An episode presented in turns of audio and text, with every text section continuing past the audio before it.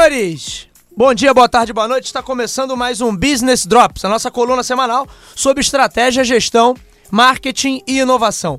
O meu nome é Bruno Garcia, sou professor profissional na área de marketing e business, e aqui você já sabe, toda semana a gente faz comentários técnicos a respeito do mundo dos negócios, mas também fala sobre notícias, sobre acontecimentos que podem ter um impacto no seu planejamento estratégico, na sua empresa ou na sua carreira. Lembrando sempre que esse podcast é um oferecimento do nosso site, o talktobusiness.com.br, onde ali a gente compartilha semanalmente algumas ideias, alguns insights. Então convido sempre a galera que visite o nosso portal, que visite o nosso blog e veja o conteúdo que a gente produz por lá. Hoje também, mais uma vez, estamos aqui nos estúdios da Faixa, numa parceria com a pós-graduação da Faixa, Faixa 4.0. Se você está pensando em fazer uma pós-graduação, vai lá em pós.faixa.edu.br para conhecer o seu próximo curso de pós-graduação. Estamos aqui nos estúdios da Muniz Barreto 51 e, como de costume, né, eu trago um convidado. Dessa vez eu estou aqui com Vitor Azevedo, professor universitário e sócio do canal CDFs, youtuber, olha aí, digital influencer, hum. aqui no Business Drops, para falar sobre N temas, mas o primeiro deles, publicidade em tempos de streaming. Pois Vitor, é. seja bem-vindo aí ao Business Drops. Fala aí, Bruno, beleza? Cara, assim, youtuber, né? E, engraçado, é, né? YouTuber. É YouTuber. Agora eu sou youtuber, meu você Deus. Você é youtuber. Professor é o, youtuber, né? É o sonho tipo, da garotada. É o sonho da garotada, né? É o né? sonho da garotada. Fala um pouquinho, Vitor, do teu canal, fala um pouquinho do teu trabalho. Bom, então, eu sou publicitário, né? Já 17 anos. Essa, esse é o momento que você fala assim, 17 anos, ou seja, você tá ficando velho, né? Verdade. É, verdade. Eu, não vou nem fazer a conta comigo. Pois é, eu tô quase já passando ali da idade da, maior, da maioridade. Então, assim, eu sou publicitário, eu tenho 17 anos de carreira, eu fiz alguns projetos, né? E aí, eu tinha uma empresa que era a Codezone. Uhum. Eu tinha. Já era. Já tinha ah, essa, essa empresa há oito anos, mais ou menos. Era uma empresa de marketing digital e eu resolvi sair da Codezone para abrir o meu canal. O CDF. CDF. O que é o CDF? O CDF é um canal de marketing com cultura pop. Por quê? Eu comecei a perceber que na verdade eu queria produzir o conteúdo que eu estava produzindo em sala de aula. Uhum. Eu queria eh, mostrar para as pessoas como é que o conteúdo, como é que aquelas informações que eu estava falando em sala de aula para 30, 40, 50 pessoas, mais ou menos, é, como é que aquelas informações eram importantes, né? E o CDFs, ele, a função dele é ir além de uma sala de aula. É falar sobre marketing, publicidade, de vida e sociedade é, de uma forma leve, usando a cultura pop como um, um como uma metáfora. Uma, é, uma alegoria, né? Uma uhum. metáfora, uma alegoria para explicar esses conteúdos que são, às vezes, são complexos, enfim, que não dá para entender direito. Bacana. E um detalhe curioso que você grava, fez parceria sociedade com um aluno, né? Ah, com é, isso aí, isso aí é muito agora. Que se chama Vitor também, pois né? é. Porque nós é. somos hiper criativos. E, e foi engraçada essa história, porque assim, o Vitor, ele ele foi morar, né? Ele se mudou, né? Ele falou comigo, ah, tô me mudando pro, pra Jacarepaguá. Uhum. Eu falei assim, tá, pra onde ele? Pô, tô me, tô me mudando pra um condomínio. Aí o Vitor mora muito, mora muito longe de mim. Ele mora a um prédio de mim. Ele foi morar do meu lado. Aí eu falei assim, Vitor, falei com ele, né? Vitor, vamos criar o CDFs agora, que você mora do meu lado, por coincidência, e vamos criar o CDFs. E aí o, o CDFs ele roda, por enquanto, é, nos nossos apartamentos, né? Mas a gente tá pensando já em pegar sala agora e tal. Apesar de ser pequeno o negócio, o negócio ele tá. A nossa ideia é expandir ele para outros, outros, outras unidades, né? Produtora, escola e, enfim, outras, outras unidades do tipo. Legal. É, Vitor, hoje a gente tem visto que a publicidade ela passa por um momento ali é, um tanto quanto crítico, que é, na verdade, como gerar relevância para o público. Então, no YouTube a galera pula. O YouTube agora tem que enfiar a publicidade goela abaixo. No meio, né? É, goela abaixo do, do espectador. É, nas principais plataformas de streaming, você paga justamente para não ter a publicidade. A gente está vendo aí, a gente vai falar sobre isso também, a, a, proliferação, quer dizer, o aumento da competição acirrada nesse mercado de streaming. Então, a gente poderia prever, antecipar aqui, mas não é nenhum dom nosso, que daqui a alguns anos basicamente a TV mundial vai ser tocada por grandes companhias de streaming. E as companhias tradicionais já estão se adaptando também Tentando se adaptar a esse modelo mais líquido, né? Exatamente. Na internet, por sua vez, a galera voltou com pop-up porque não sabe como entregar publicidade para o público. Então, eu, eu dou refresh, eu forço o refresh automático nas, nas minhas páginas, eu meto pop-up ou vídeo pop-up na cara do, do leitor do, do ali, leitor. quando ele tá é, dando. baixando ali o conteúdo que ele tá lendo. Quer dizer, eu tornei a navegação do camarada um inferno porque eu preciso forçá-lo a entregar publicidade. Então, a gente poderia dizer que a publicidade hoje vive uma crise de audiência é, assim, a publicidade. É, qual a função da publicidade, né? Vamos lá. Vamos, vamos tentar. Vamos entender Back primeiro. to the basis. Back to the basis, exatamente. É, a função da publicidade é persuadir alguém a comprar um produto. Uhum. Ponto.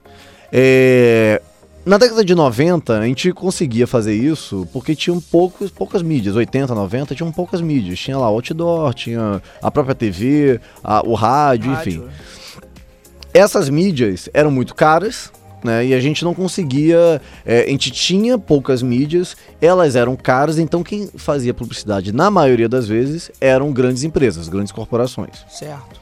Como tudo na vida, as coisas são cíclicas. Sim. Aí o que aconteceu? Década de 2000 e 2010, é, iníciozinho ali de 2010, as pessoas entenderam é, que a internet podia ser uma forma de você investir pouco e ter alto retorno com publicidade. Uhum. E aí você tinha lá o início da, da, do link patrocinado no Google, você tinha as pop-ups, você tinha todo essa, essa, esse escopo de publicidade que era, de uma certa forma, era baixa, baixo investimento, né, em comparação a uma Globo da vida, a, um, a uma mídia de TV, né, da uhum. vida, mas era um investimento que você tinha um retorno naquele momento ali, mas era um investimento que uma hora ou outra ia saturar. Sim.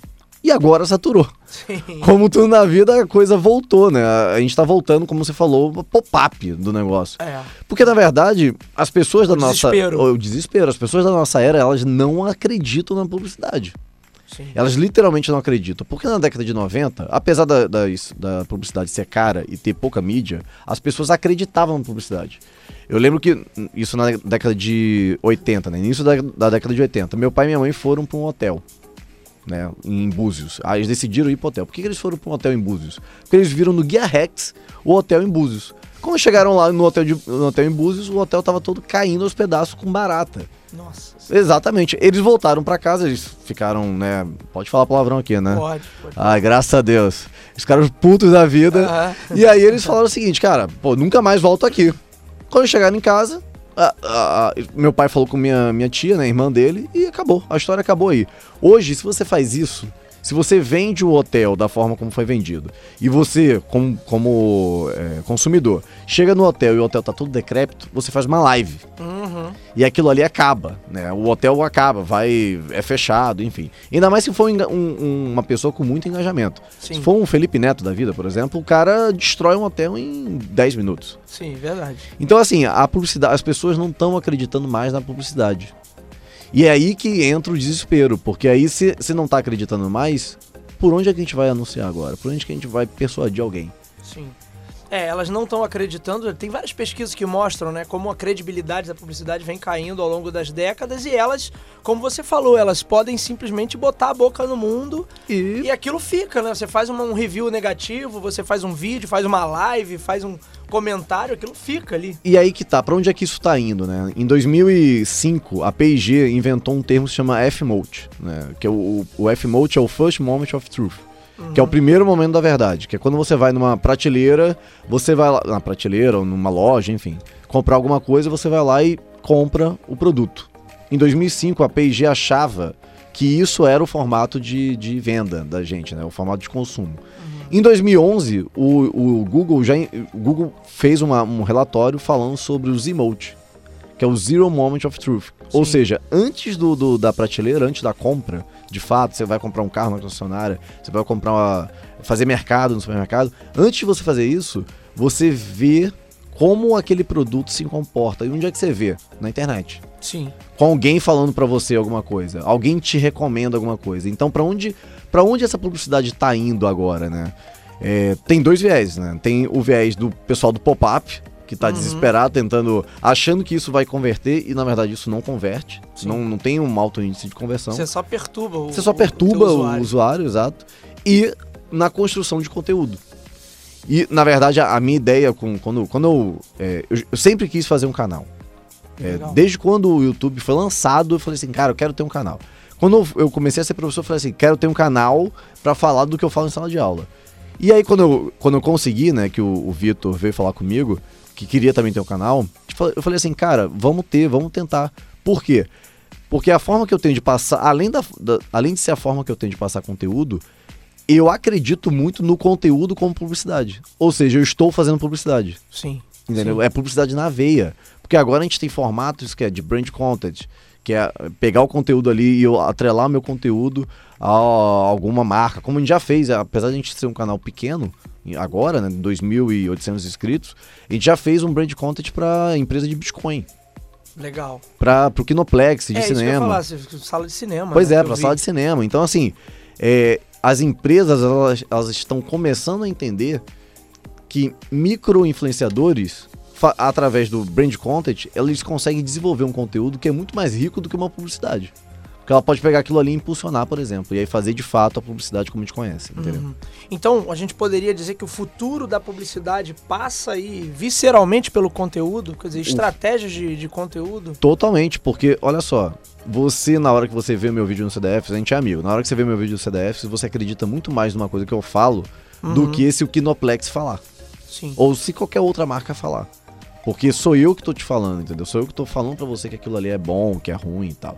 Sou eu que tô dando a minha visão sobre aquilo ali. E isso faz parte do que o Google, do que o Google tá falando desde 2011, que é os emotes, que é o Zero Moment of Zero Truth. Moment of Truth. Que antes de eu ir pra qualquer prateleira, eu vejo o que estão falando.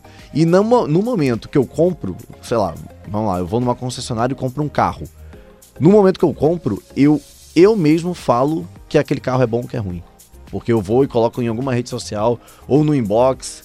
Eu falo pra alguém que, olha, comprei o carro e o carro é bom. Isso aí, é uma, isso aí também é emote, né? Ou você faz um stories, né? Ou faço um stories, exatamente. Ó, isso, ó meu carro que eu comprei, caraca, que irado, pô. Olha esse- essa funcionalidade e tal. E, e pra mídia tradicional, como vai rolar essa adaptação, Vitor? É, se eu passo por uma plataforma de streaming que, a princípio, ele, pelo modelo básico que a gente conhece hoje, que é Netflix, eu não tenho publicidade. Né? Não tenho o break comercial. É, se tiver conteúdo publicitário, tá dentro das narrativas ali, dentro dos seriados, dos filmes, mas eu não tenho intervalo. É, esse, então, eu poderia considerar o modelo padrão hoje. Essas empresas de mídia que sempre tiveram como principal fonte de receita a publicidade, então uma Globo migrando para um Globoplay, como a gente tem visto essa movimentação hoje, ela consegue ter o mesmo a mesma receita publicitária dentro desse outro formato? Assim, eu. Eu acredito que não. Porque na verdade, assim, é, vamos imaginar o seguinte: vamos imaginar um cenário daqui a 10 anos. Vamos lá. Tá, vamos criar aqui um cenário daqui a No 10 Brasil anos. ou fora? Porque aqui no Mundo. Brasil é, no mundo, Mundo, tá, ok. mundo. Todo Brasil mundo. deve ter mudado pouca coisa. É, deve ter mudado. da carruagem, é. Talvez a gente tenha até regredido. É, exatamente. É, tá dando TV de tubo. né? É, provável. É, então, daqui a 10 anos. É, daqui a 10 anos. Da, ano que vem, nesse, nesse nosso contexto que a gente deu um salto de 10 anos, no ano que vem, a gente já tem o Disney Plus. No outro ano, ou no. Eu acho que ao final do ano que vem, a gente também já tem o HBO Max, que é da Warner. Sim, Ou seja, dois grupos enormes de mídia botando streamers, sim. certo? Só que nesse, nesse, nesse ambiente a gente já tem o Hulu, que é da Disney, que só funciona nos Estados Unidos, é, por enquanto. É, a gente tem o Crackle, que é da Sony. Uhum. Nós temos o, o Amazon, Prime, é isso. que é enorme. É, é pequeno ainda, mas a Amazon é enorme. E a gente tem o Netflix. A Netflix, E ainda É, tem um serviço da Apple também e ainda tem o chegando, serviço da acho Apple, pra- acho exatamente. pro final do ano que vem É, mas o também. serviço da Apple, eu, eu acredito eu que ele tem um, um contexto muito de atender quem é Apple, entendeu? Entendi. É, possível. ele vai desenvolver algum conteúdo ali, mas eu não acho que ele vai ser um desenvolvedor de conteúdo assíduo que nem a Disney, que nem, que nem essa Uhum. galera. Porque, até porque para ele fazer isso ele teria que ter um- um- uma produtora, né? É. E ele não tem, ele tá a Apple sozinho. Então assim, mas tem a Apple também. Nesse cenário, eu já vejo um cenário ruim pra Netflix. Eu, pra, pra Netflix. Por quê? Em 2016, a Netflix tentou ser comprada pelo, pela Disney. Aí a Disney te- fez lá uma oferta bilionária, sei lá de quantos bilhões, e a Netflix rejeitou. Em 2017, a Netflix pegou, se eu não me engano, um bilhão em empréstimo para fazer conteúdo original. Uhum. Por quê? Porque ela percebeu que a Disney E, e esse movimento, na verdade, a Netflix percebeu desde 2012, né? Que em 2013 ela criou o House of Cards. Sim. E em 2014, se eu não me engano, ela criou o Beasts of No Nation, que foi o filme, o primeiro filme original da Netflix. E aí em 2016 ela tentou ser comprada. Em 2017, eles devem ter entrado em pânico e pegaram um, um empréstimo de um bilhão de, de dólares para fazer conteúdo original pelo mundo inteiro. E eles fizeram. Estão fazendo Estão fazendo ainda. É. Só que assim, qual o conteúdo original desses que eles fizeram que despontou além do Stranger Things? Ah, não sei dizer. Pô, pelo menos. Esse, Dark, é... La Casa de Papel. É. Três ou quatro, você bota nas duas mãos a quantidade de conteúdos originais que eles estão desenvolvendo, que eles pegaram de grana, porque eles estão fazendo lei de Pareto, né? A minha, na minha visão, eles estão fazendo, na minha análise aqui, eles estão fazendo lei de Pareto, que é 80-20. Você uhum vai errar 80% das vezes e vai acertar, e vai acertar 20%. Mas tem sido a lógica predominante no mercado. Né? Tem sido a lógica. Um ou dois produtos ali que vão ser as vacas leiteiras e o restante Exatamente. vai gastar só. Tem sido a lógica da Netflix. Porque dos outros, cara, imagina o seguinte: a Disney já entra com todos os filmes do Vingadores, já entra com série Star dos Wars. Vingadores, com Star Wars, com. É, aquela, aquele filme do, do cachorrinho da cachorrinha, como é que é o nome? Meu Deus cachorrinho da cachorrinha. É, antigo. Quem te viu isso no cinema, cara? É. Adamo e Vagabundo. Ah, tá. Todas as animações tradicionais. Todas as animações é. tradicionais. Adamo e Vagabundo vai ser o original Disney Plus. É difícil de competir, né? Com é difícil propriedade de intelectual. Aí você vai pro outro, é o HBO Max.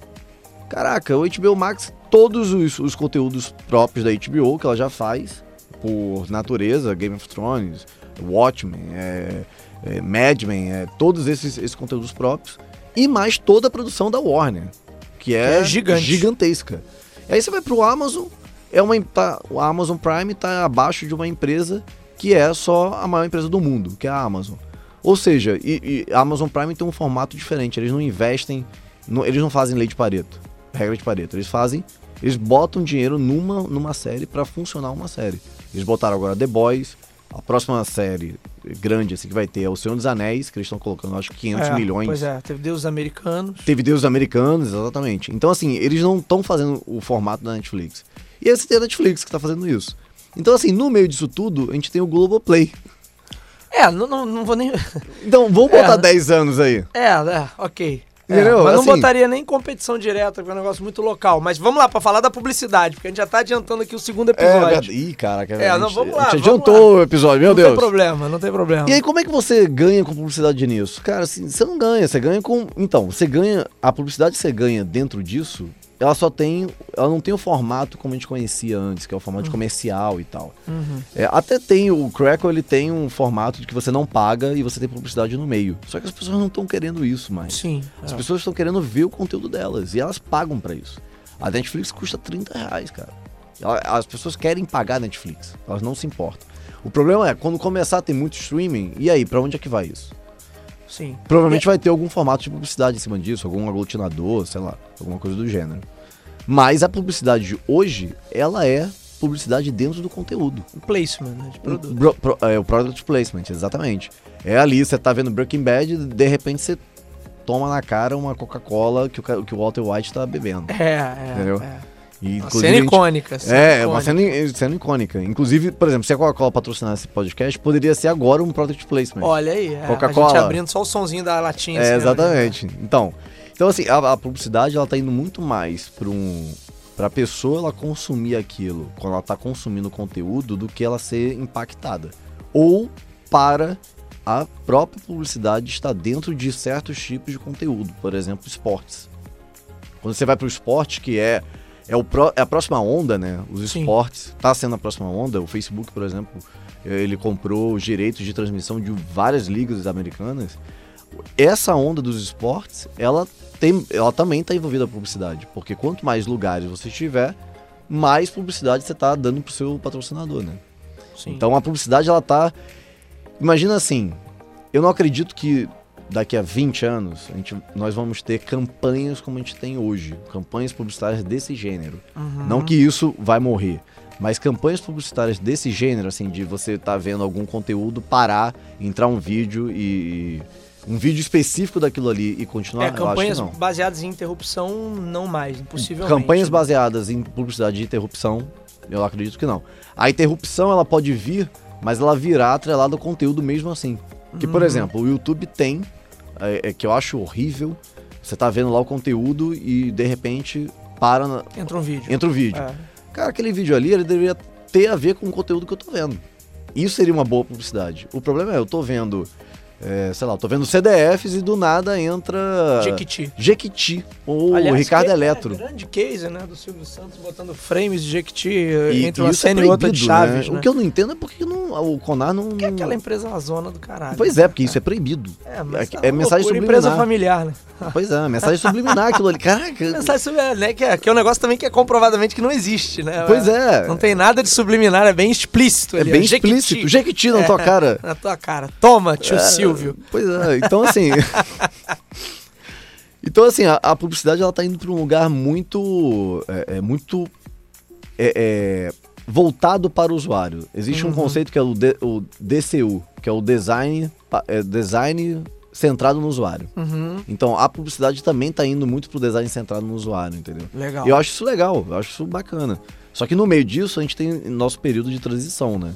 Que é, o que a gente período que, é o que a gente tá vivendo, né? vivendo, que é uma loucura, que é pop-up, é streamers e acontecendo, e tudo isso acontecendo ao mesmo tempo. E a gente fazendo podcast aqui agora, e, cara, imagina, é, nós somos quem nós somos pra competir com uma Globo da vida. É, E nós somos.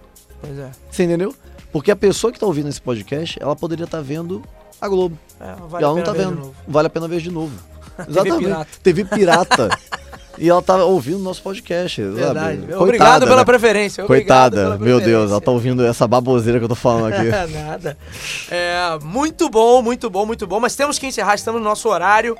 É, Vitor, até porque a gente tem outro episódio pra falar especificamente de streaming. Então, Vitor, se as pessoas quiserem te achar, seguir o CDFs, como é que elas fazem? Entra em youtube.com barra CDFs canal. E aí você vai ver lá, são dois Vitors, a gente é super sem criatividade mesmo. É, e o CDFs basicamente fala sobre marketing, sociedade e indivíduo, misturando com cultura pop. Legal, muito bom. Senhores, esse foi o Business Drop de hoje. Você já sabe, meu nome é Bruno Garcia. Você me encontra nas principais plataformas sociais. Bruno Garcia no LinkedIn, Bruno Underline Talk to Business no Instagram. Podem me adicionar, mandar perguntas, é, feedback, enfim. Eu ia falar, manda perguntas, Manda respostas. perguntas, é, respostas. manda pergunta com a resposta, já que é tudo- maravilhoso. é. Exatamente. pra gente fazer pergunta em cima da resposta. Pois é, não deixe também de assinar o feed do nosso podcast. Você nos encontra nas principais casas do ramo. Se você é usuário Apple, tem lá no aplicativo da Apple. Se você é usuário Android, tem lá em Google Podcast. Se você curte ouvir tua música no Spotify ou no Deezer, tem lá também o nosso feed. Só buscar lá por Talk to Biz. Se você é usuário do Anchor ou do SoundCloud, também estamos por lá. Ou diretamente no nosso site talktobusiness.com.br. Mais uma vez eu agradeço a pós-graduação da Faixa, Faixa 4.0. Se você está de olho num curso, vai lá em pós.faixa.edu.br e escolha lá o seu próximo passo para o teu futuro profissional brilhante. E é isso, eu vou ficando por aqui. Nos vemos na próxima semana. Até lá.